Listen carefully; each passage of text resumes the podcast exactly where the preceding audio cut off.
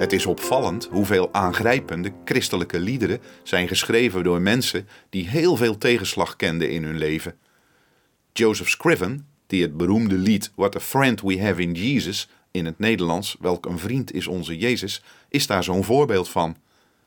Hij daar ziet eruit als een betrouwbare man. Ik denk dat ik hem ga huren om hout voor me te hakken. Dat werd op een keer gezegd van een man die op straat liep in Lake Rice, Canada, met een houtzaag en een zaagbok onder zijn arm. De reactie van degene die daar vlakbij stond was: Dat is Joseph Scriven. Hij zal geen hout hakken voor u, want u kunt het zich permitteren om hem in te huren. Hij hakt alleen hout voor degenen die niet genoeg geld hebben om hem te betalen. Dat was inderdaad de levenshouding van Scriven.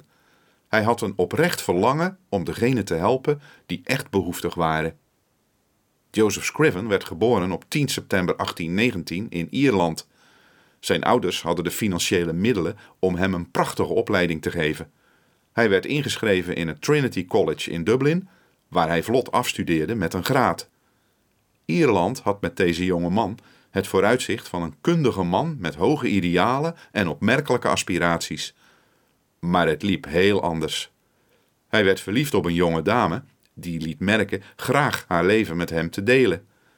Maar op de dag voor hun huwelijk viel ze van haar paard terwijl ze een brug over de rivier de Ben overstak. Ze viel van de brug en verdronk. Joseph stond hulpeloos te kijken vanaf de andere kant en zijn hart brak. In een poging om zijn verdriet te overwinnen begon hij te zwerven. Op de leeftijd van 25 jaar hadden zijn omzwervingen hem naar een gebied gebracht in de buurt van Port Hope in Canada. Hij ging daar wonen en werd uiteindelijk hoog gewaardeerd door de mensen in dat gebied. Hij begeleidde een aantal van de lokale kinderen in hun huiswerk. Tijdens dat werk ontmoette hij een mooie jonge dame, Elisa Roche, en werd opnieuw verliefd. De liefde was wederzijds en ze hadden vergevorderde plannen om te gaan trouwen. Echter, de tragedie sloeg weer toe en Elisa overleed aan een longontsteking voordat ze konden trouwen. Joseph besloot toen in Port Hope te gaan werken onder zieke mensen en verarmde weduwen. Hij werkte vaak zonder loon te vragen en deelde zelfs zijn kleren met degenen die zelfs minder geluk hadden dan hij. Daarmee bracht hij in de praktijk wat in Romeinen 15, vers 1 staat.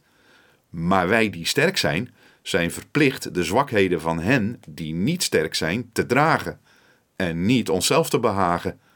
Laat daarom ieder van ons zijn naaste behagen ten goede, tot opbouw.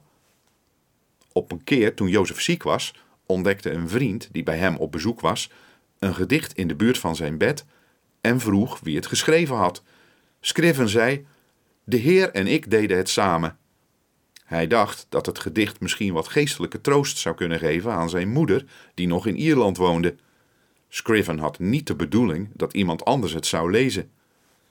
Op 10 augustus 1886 werd het lichaam van Scriven uit het water gehaald in de buurt van Batley, Ontario.